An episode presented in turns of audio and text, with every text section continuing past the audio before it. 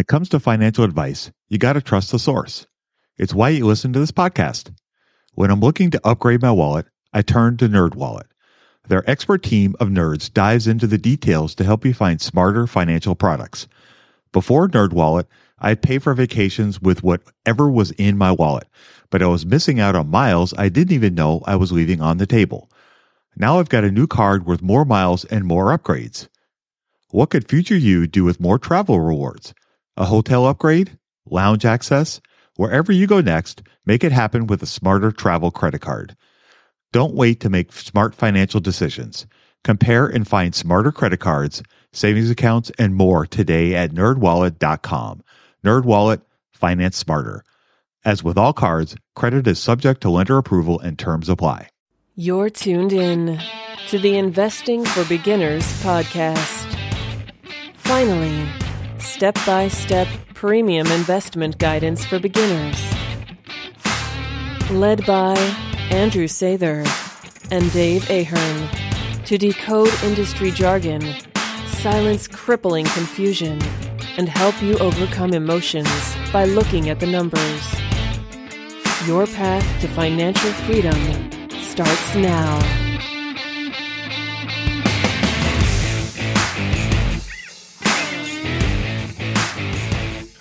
All right, folks. Well, welcome to Investing for Beginners podcast. I am Dave Ahern, and I have Andrew Sather with me tonight, as always.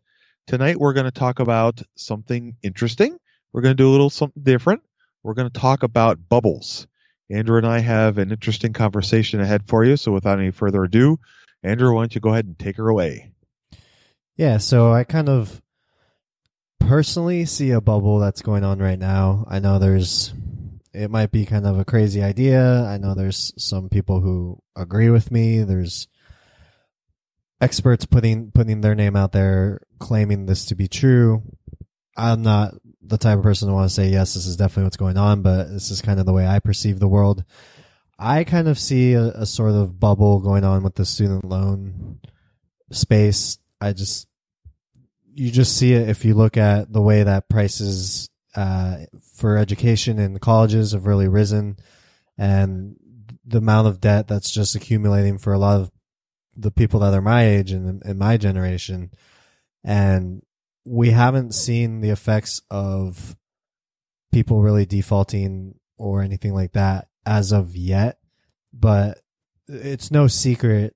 You talk to the media, you go online, you talk to people out in the real world that there are the the return on investment on a lot of these college educations these days is not what it used to be. And with the growing costs and the ease of borrowing it's it's becoming really really bad as the days go on.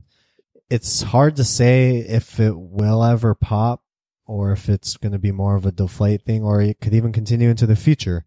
You know obviously student loan debt's different in the sense that it's not excused in bankruptcy like every other types of debt would be.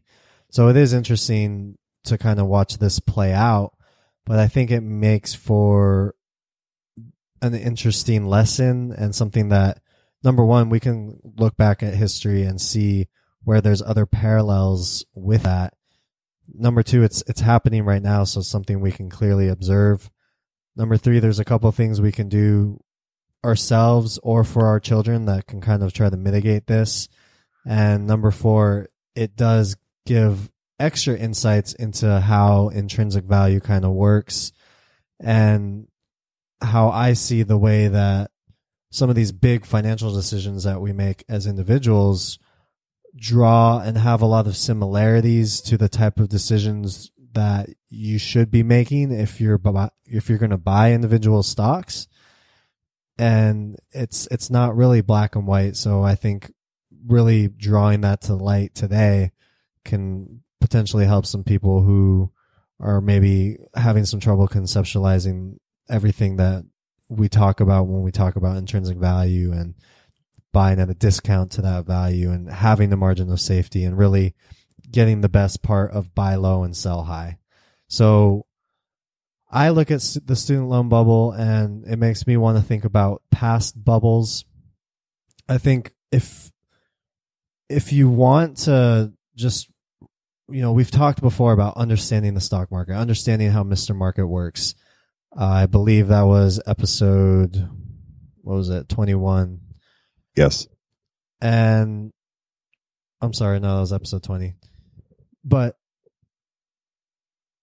it's a great way to really find confidence in the fact that you can understand that while obviously the future is always uncharted and everything is going to be new there's always these dependable cycles seasons if you will these things that are predictable uh, that are just really consequences and effects of a financial market something that's as big and as expansive as the stock market so one of those things is bubbles and there's a great movie I watched years ago, so I, I don't remember exactly what the name of it is. Uh, Shia, it was Shia LaBeouf and um, that old guy who's a great actor, um, and he plays like Gordon Gekko or something. And there, there's a scene there where Shia LaBeouf's character is inside the this real experienced Wall Street dude's apartment, and there's some painting or something like that, some decoration on the wall. And it's it's essentially resembles or makes up this bubble. And so you know shia asks about it and and he gets a whole lesson about how all the different bubbles and you know i don't remember exactly if he talked about the tulip bubble which is really the first recorded bubble that we've ever had but just basically how these bubbles always happen this greed always happens this kind of hysteria tends to engulf the market and we start to see the market really take a a form of its own becomes this uncontrollable beast that uh, originally can make a lot of people a lot of money, but as soon as the bubble pops, even more money lose, even more people lose money than than originally was made, and a lot of the wealth that was perceived to be made ended up not materializing for a lot of people because it just poof vanishes as the bubble pops.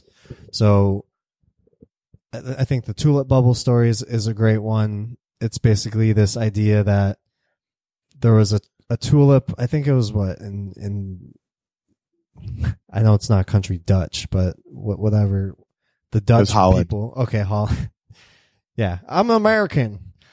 Uh, the it was basically this this tulip bulb that the Dutch had, and for whatever reason, this particular flower became so valuable, and demand grew for it so high. It's not clear if it was, you know, something that everybody was sharing on their Facebook wall, and, and that's how it caught on. I don't know, but for whatever reason, the demand was so high, prices shot up.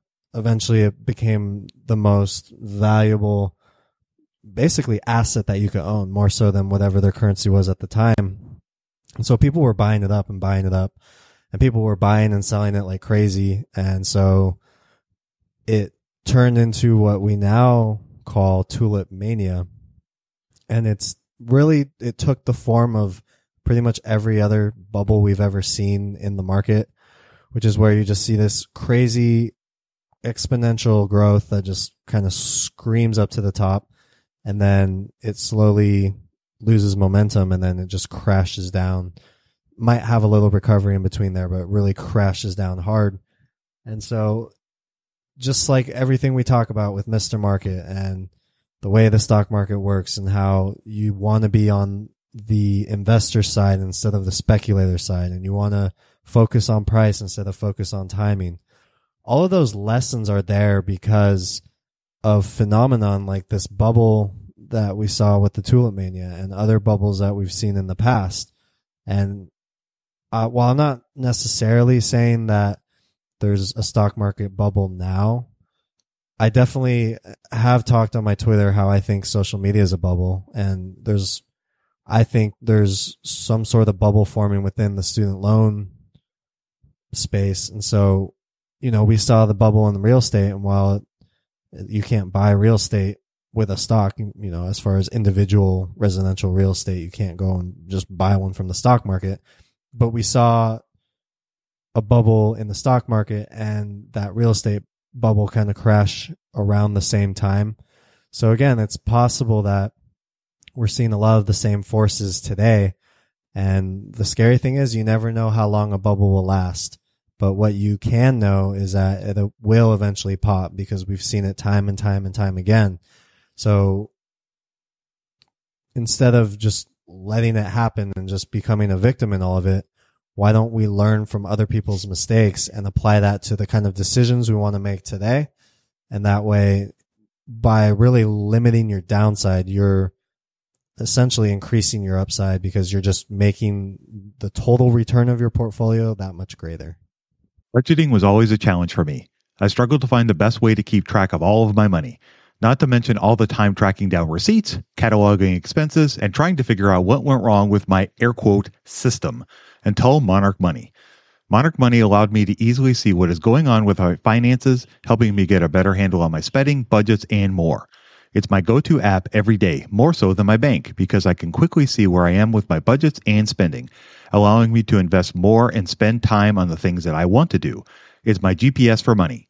Monarch is the top rated all in one personal finance app. It gives you a comprehensive view of all of your accounts, investments, transactions, and more. Create custom budgets, set goals, and collaborate with your partner. And now get an extended 30-day free trial when you go to monarchmoney.com slash beginners. Unlike other personal finance apps, Monarch's simple, intuitive design makes it so easy to set up, customize, and use. Monarch has built-in features to collaborate with your partner, family, or financial advisor. Invite them to your account at no extra cost, and they'll get their own login info and a joint view of all of your finances. Monarch is the most customizable budgeting app. Change the layout of your dashboard, toggle between light and dark mode, create custom budgets and notifications, set up automatic rules for transactions and notifications, and more. In fact, Monarch Money is one of the first to bring you direct Apple Card, Apple Cash, and savings syncing with the latest iOS 17.4 update. Now you can sync your wallet directly for seamless budgeting.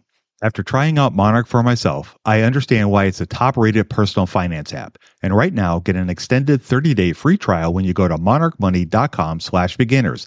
That's M O N A R C H M O N E Y dot com slash beginners for your extended 30 day free trial. When it comes to financial advice, you got to trust the source.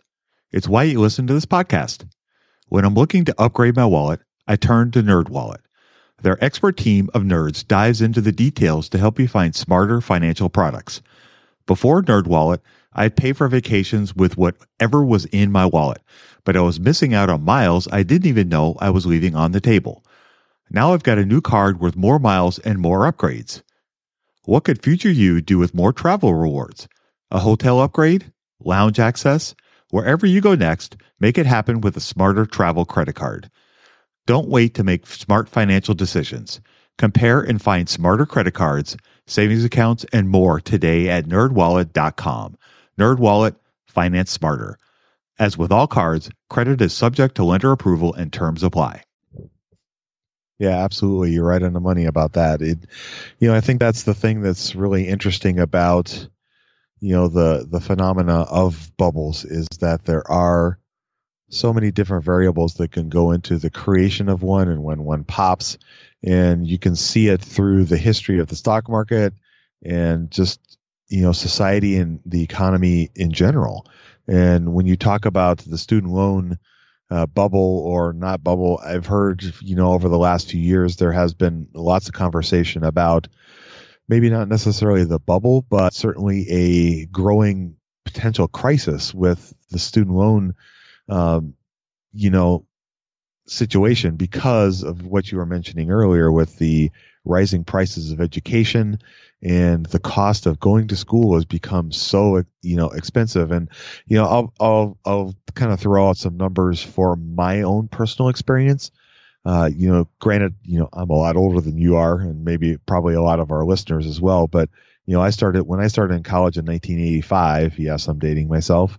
Uh, the my the school that I went to, which was a, a small school in Phoenix, Arizona, the hour that they, uh, you know, the charge that they charged us per hour, which is how they did it there, was $65 an hour for a credit. So that's how much it cost. And by the time I graduated five years later, yes, it took me a little longer uh, it was up to $165 an hour. So it, you know, shot up $100 an hour in just five years. And that was, you know, and I accumulated almost thirty-five, thirty-eight thousand dollars in student loan debt in my five years of school, and uh, which I know is a drop in a bucket to what I hear when I was at the bank. I would hear you know stories of you know 150, 200,000, you know that they owe in student loans, and my in, initial impression when they would tell me that was, well, they had to have been a doctor or something like that. Uh, no, no, there was a liberal arts degree. I'm like, oh my god, you know, you know, you talk about intrinsic value,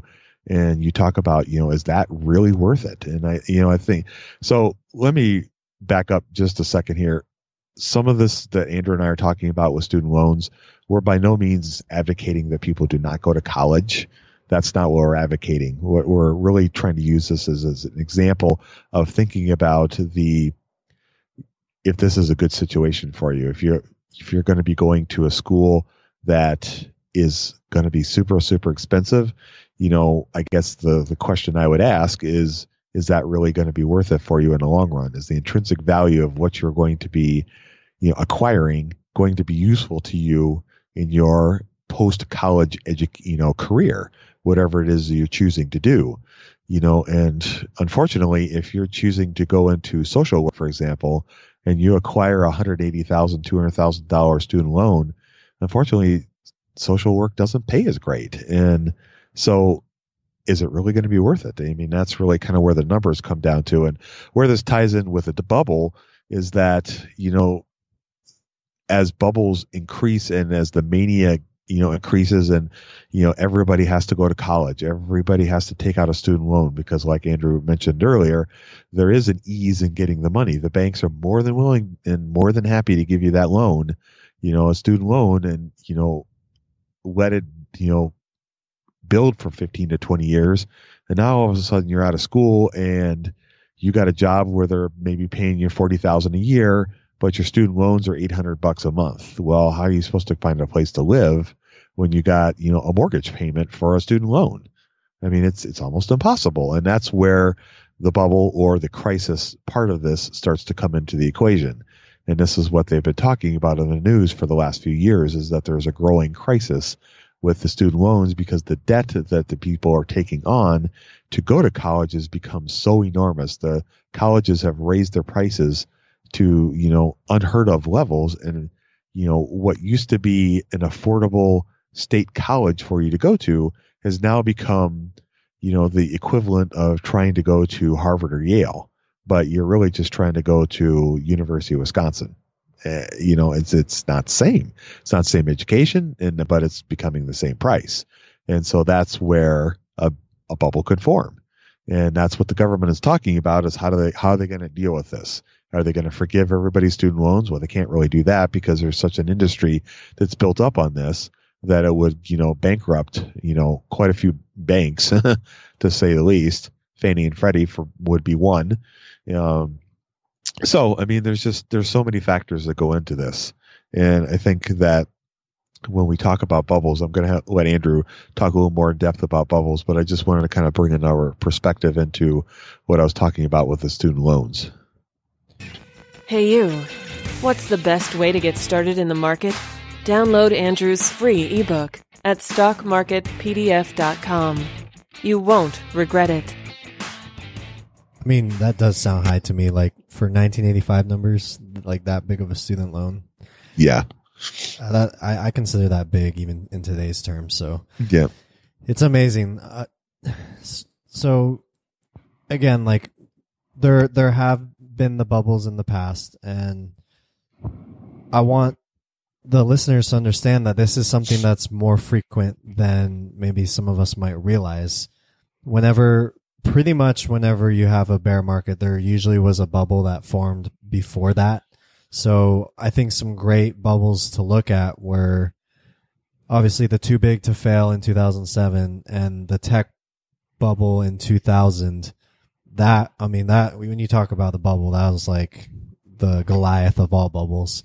You're talking about stock prices that just went through the roof. Valuations were completely ignored. There was several people that were quoted with just saying that you know valuation is silly and we have new metrics and new numbers and new ways of evaluating businesses. Of course, there was one particular fund manager who said that, and his fund ended up crashing, going. I believe they went bankrupt, and he definitely lost his job. Um, the stocks he were he was investing in and that he was talking about that were using these sort of quote unquote innovative and advanced metrics, all those stocks crashed and many of them did go bankrupt. So it's a story we've seen before.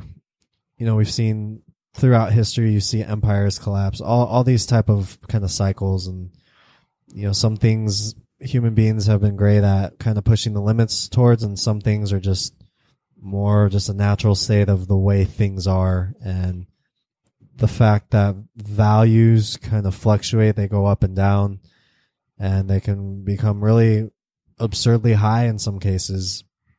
So instead of just kind of bemoaning that or just sticking our heads in the sand and saying that this is something that we'll just just forget about and just hope that it doesn't hurt us, instead we can take advantage of it and also understand how to avoid getting swept up like everybody else does. I think the student loan thing really can make for a nice metaphor and example of doing that. So, Dave, you kind of touched on how, you know, some some students, and it's really sad, they get into the type of debt that is common to doctors and lawyers, yet they don't have the, that same earning power to be able to kind of dig themselves out. Dave Ramsey has a great podcast about finances, and he he kind of uses the metaphor of of having a shovel, right? So you have all this student loan debt. A lot of the doctors and lawyers they might have hundreds of thousands of dollars in debt, but because they're ha- they're making like half a million a year, they've got a really big shovel, so they can dig out of that debt really a lot quicker than somebody else can. So I think for people who kind of have maybe this sort of common sense, this financial sense, this kind of bigger picture viewpoint of, you know, some degrees really make sense, some of them maybe don't, and some degrees make sense at a certain price and some of them don't. You can apply that exact same logic to stocks in the stock market, and that's how you can kind of make these intrinsic value decisions and buys and kind of be able to pick and choose between stocks and be able to say, you know, that one's more like a, a useless degree. This one, oh, I can see that compounding and and putting me in a fantastic career. So, you know, if if you have like a like let's use the example you were saying earlier, um, a student loan debt of like two hundred thousand, but you're only going to come out making forty thousand. So if you're if you're making like the median or even let's say you're making like five grand a year over the median, but you paid 200,000 to get that extra five grand compared to somebody who didn't go to college. I mean, how many years is it going to take you to pay off that 200,000 with your extra five grand? It's going to be so many that you're like, okay, that degree at that price is extremely overvalued, so I'm not going to buy it. That's exactly the same logic that Dave and I are trying to talk about when we look at companies like our our favorite Amazon, right?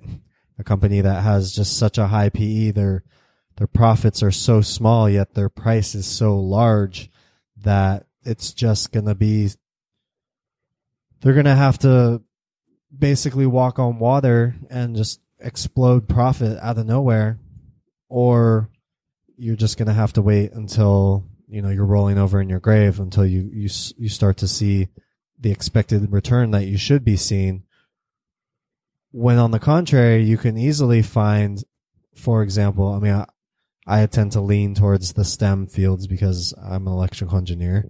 But let's say you could pick up an electrical engineering degree for, let's say, 30 grand instead of 200 grand. And let's say that pays you 25, 30, 40, whatever above the median. Well, now all of a sudden that's a great, that's really looks like a great deal because you're really getting a degree that's undervalued compared to a lot of the other degrees that are out there. The potential return on investment, that extra cushion of earnings that you'll get compared to somebody who didn't get a degree, you can kind of look at that as like a margin of safety. That's, that's an expected return. And so you can see how those type of ideas really translate in the same way in the same arena as the stock market. And there are stocks and, you know, I still see it to this day, even with a really great bull market and stock prices just continuing to rise and, and arguably a great economy in the past several four or five years. Even then, I still see stocks that are undervalued and strong buys on the value trap indicator. And even if, you know, I don't know what the future holds, maybe that won't be true in five years or whatever if, if things continue to rise. But you will always be able to find undervaluation compared to the rest of the market. That's just the way it is. I mean, there's, it's virtually impossible that all stocks will, will be all the same value at the same time. That's just never been seen. And I don't think it will ever be seen ever again. So you can take advantage of these little discrepancies and see that, okay, this stock is undervalued right now compared to its peers, compared to the rest of the market. And that's can be a really powerful way to, again, limit your downside and also give you really outstanding return potential, not only in the coming months and year, but for a really long, long time. And it can compound. And that small little advantage, when compounded over enough years, can just be huge, huge gobs of money and really make a big difference in your total portfolio return. It absolutely can. And, you know, last week we talked about that, you know, the examples of the dividend uh, growth investors, you know, that were just average, ordinary people and the sums of money that they were able to accumulate over the lifetime of their investing was just, you know, out, it just was mind boggling. And, you know, these are real people and real numbers and things that can be done. And everything that Andrew was just talking about is straight out of the value investing playbook. And that's something that Andrew and I believe in very fervently. And we've talked about it numerous, numerous times.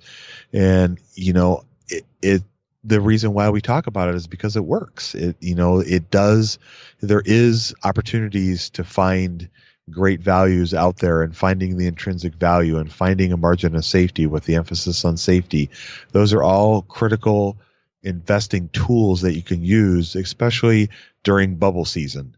You know, when, when you, when the market is getting overheated, when people are getting frantic or, you know, super excited about something and, you know, prices are rising, you know, these are when, you know, using your calm head and being logical and rational about things and using the the theories and the strategies that Andrew and I have talked about, you know, that's when they can help you limit your downside. You know, we talk a lot about the margin of safety and the emphasis on the safety.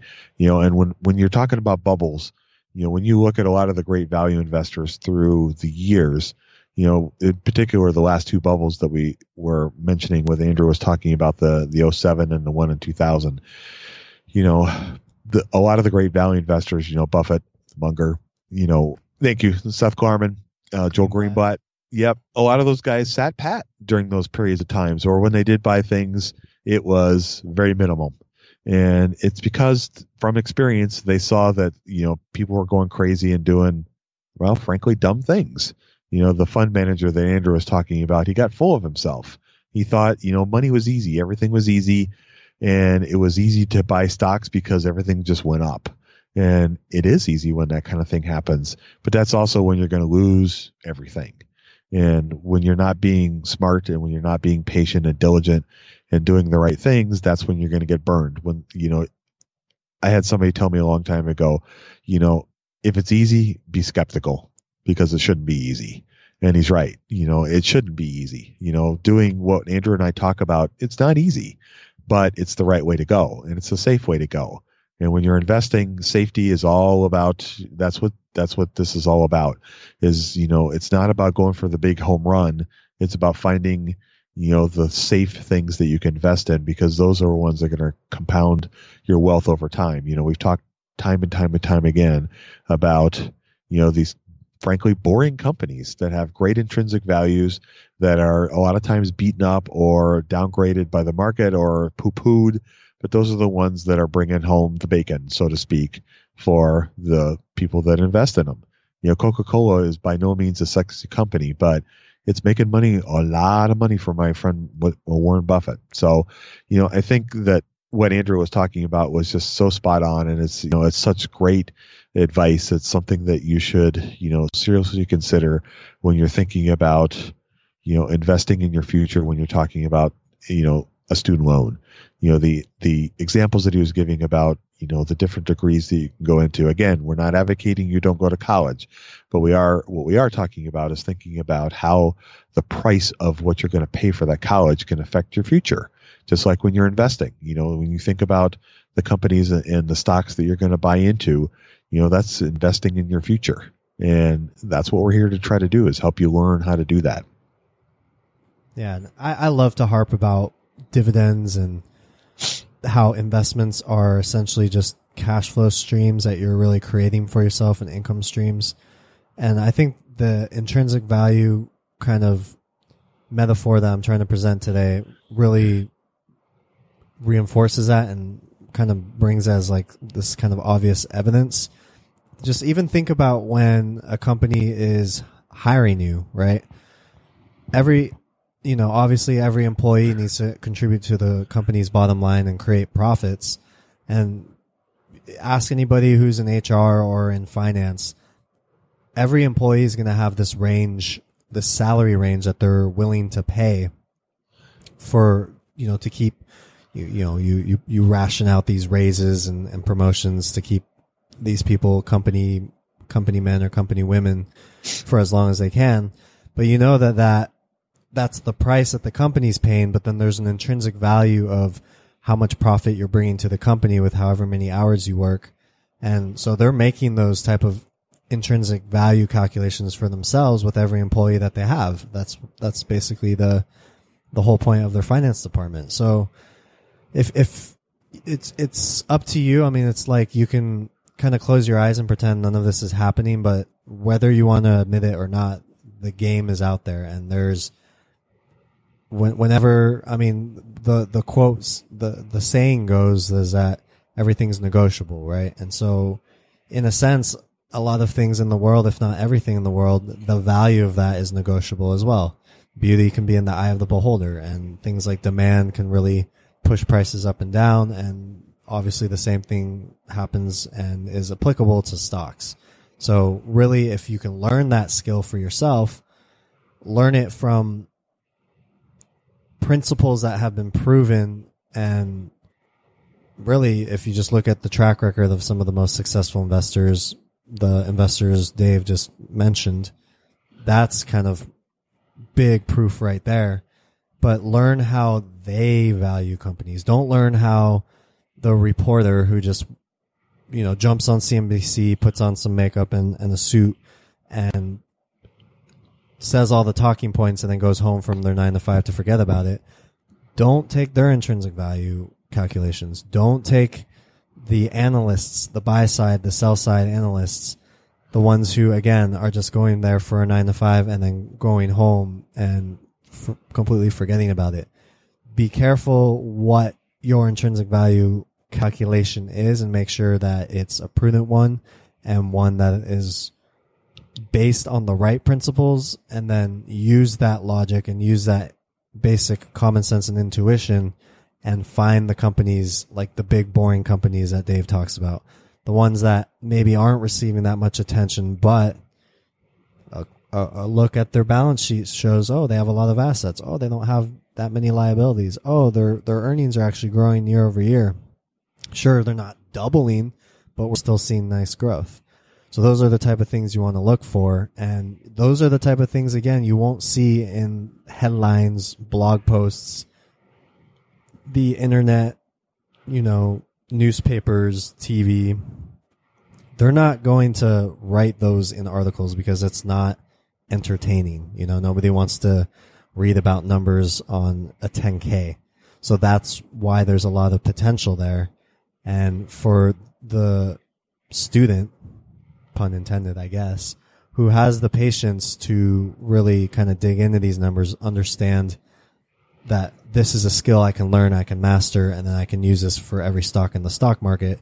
Take that time and then really evaluate the stocks that are out there I think there's just fantastic potential out there for somebody who wants to do it. And I think you can do it because take my story. I was fresh out of college, just starting my own nine to five career, and I didn't know anything. I didn't know a thing about the stock market. All I knew was that, uh, you know, oh, there's a channel, there's some channel, I probably didn't even know what the channel was, but, you know, there's these green arrows and these red arrows and people who talk really fast and these numbers that fly across the screen that reminds me of Sports Center. And that's really the extent that I knew of the stock market. And then I ran into a mentor at my job who kind of directed me in the path to say, Hey, man, you know, you're going to start to make a lot of money now. And in his own experience, he was able to do some really great things with his wealth by investing. And so he taught me some basics like dollar cost averaging, diversification, the, the idea that you want to have a long term plan. So I started to dig into it and I was like, huh, a lot of this does make sense. So slowly but surely I was able to pick up a book, find out that like, hey, this makes sense. Hey, it's not too bad to read, and then pick up another one, and then pick up another one, and then just within a short time. I mean, I don't want to say like I was some sort of expert within a year, but the the I, I want to say that the concepts aren't like you don't have to get a PhD in order to understand them. There's a lot of just real common sense that's just waiting to be unlocked. That once you read it, you something can kind of click, and you can be like, "Wow, that's that's really how this works." And wow, there's a lot of opportunity here, and there are entire industries where you know the the people who work in the companies that are taking investment money from us, they don't necessarily want us to pick up this skill of being able to buy stocks and be able to manage our own portfolios. So, you know, through all that and seeing all the different potential and reading a lot of the books and seeing how a lot of these real successful investors all basically agree with each other in this field that is now called value investing it really gave me a lot of hope. And now I've started to see the potential within my own portfolio. You know, you start to see dividends and you, you see your number of shares as, as you reinvest them. You see that, that share number just continue to grow and you start to see your portfolio numbers and the total value continue to grow. And you see opportunities still out there and you can see just the way that, you know, even in it's it's been two and a half years since I started the e-letter, and that's the the personal IRA account that I started, and that's going to track all the newsletter recommendations that I'm making every single month. And even in that short time period, I've seen stocks rise and fall extremely fast. You know, these even though we haven't seen a crash like 2008 or 2000, you still see these stocks quickly move and go out of favor and in favor really, really fast. And so when the next bubble, quote unquote, pops, I think you could, you will see that happen at an even greater scale. So to be able to stand up and have my feet planted on the ground and say, you know, all this could go on and all this has been going on, yet my portfolio remains strong. I feel confident in my portfolio and I know it will weather the storms because I put the foundation and the roots down. That gives you this this just you know we, we strive for financial freedom. Why do we want freedom? It's because it gives us this peace of mind. And i think having the right strategy and having your portfolio built on the idea that you're going to be able to weather a storm and limit your downside and really just separate yourself from the chaos and the insanity that is the stock market it really can bring this feeling of relief and this feeling of confidence that moving forward, I have a great strategy that will potentially make me great returns in the long run. Once you can understand that and internalize it, it it's it's really a great place to be. But be, before we wrap up, I, I did promise, you know, not that I have all the answers or whatever, but I think there's one thing that especially if you're thinking about your kids or your grandkids and you're concerned about the student loan bubble crisis, whatever you want to call it, a quick, simple thing you can do in like five minutes. And I made a YouTube video about this probably back in like 2014 is you can just open a 529. It's a specific college savings account And the process that you go through to open one of those is the exact same as you would if you're opening just a regular brokerage account, one to just trade stocks or even like an IRA, a Roth IRA. It's all the same process. And it's something that you can start to, you know, you can buy whatever funds are offered for that five, 529. And I, I know there's tax advantages and all these sorts of things. And that's one way you can kind of set some money aside for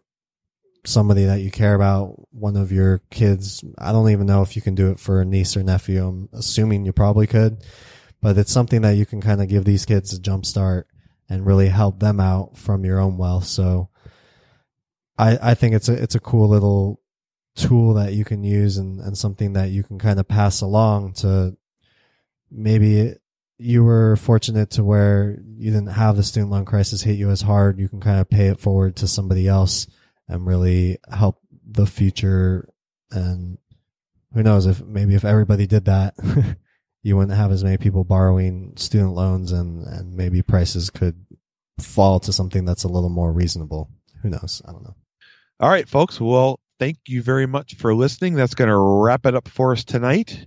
We hope you enjoyed our discussion on bubbles and student loans and intrinsic value. Andrew had a lot of great advice and a lot of great points tonight. I think he was really on the mark tonight. So I hope you enjoyed the conversation. Without any further ado, I'm going to go ahead and sign us off, and we will see you guys next week. Have a great one. We hope you enjoyed this content. Seven Steps to Understanding the Stock Market shows you precisely how to break down the numbers in an engaging and readable way with real life examples. Get access today at stockmarketpdf.com. Until next time, have a prosperous day. The information contained is for general information and educational purposes only. It is not intended for a substitute for legal, commercial, and or financial advice from a licensed professional. Review our full disclaimer at einvestingforbeginners.com. Judy was boring. Hello. Then Judy discovered ChumbaCasino.com. It's my little escape. Now Judy's the life of the party. Oh, baby, Mama's bringing home the bacon. Whoa, take it easy, Judy. The Chumba life is for everybody. So go to ChumbaCasino.com and play over 100 casino style games. Join today and play for free for your chance to redeem some serious prizes. ChumbaCasino.com. No purchase necessary. Void where prohibited by law. 18 plus terms and conditions apply. See website for details. Hey guys, it is Ryan. I'm not sure if you know this about me, but I'm a bit of a fun fanatic when I can. I like to work, but I like fun too. It's a thing. And now the truth is out there. I can tell you about my favorite place to have fun. Chumba Casino. They have hundreds of social casino style games to choose from with new games released each week. You can play for free anytime, anywhere and each day brings a new chance to collect daily bonuses. So join me in the fun. Sign up now at ChumbaCasino.com. No purchase necessary. VGW. Void were prohibited by law. See terms and conditions. 18 plus.